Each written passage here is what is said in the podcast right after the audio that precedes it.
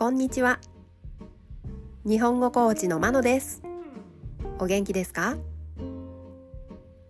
このポッドキャストでは日本語のいろいろな表現を紹介します。このような表現を知っていると相手が言っていることがもっとわかるようになりあなたが言いたいことがもっと言えるようになります。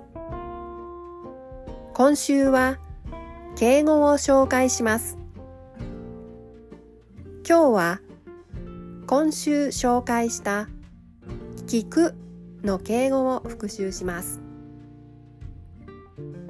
自分が聞くのか自分以外の人が聞くのかを考えながら聞いてみてください。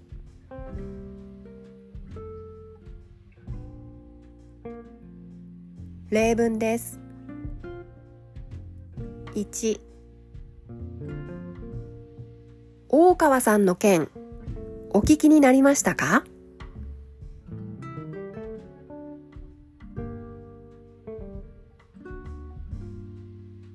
？2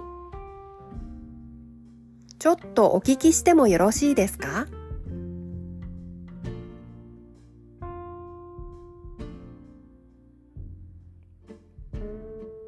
3このラジオ番組聞かれたことはありますか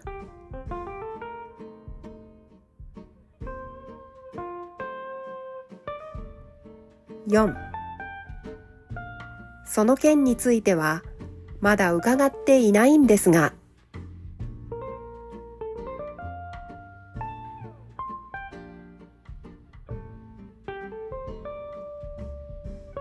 いかがでしたか？来週も敬語を紹介します。では今日はこの辺で。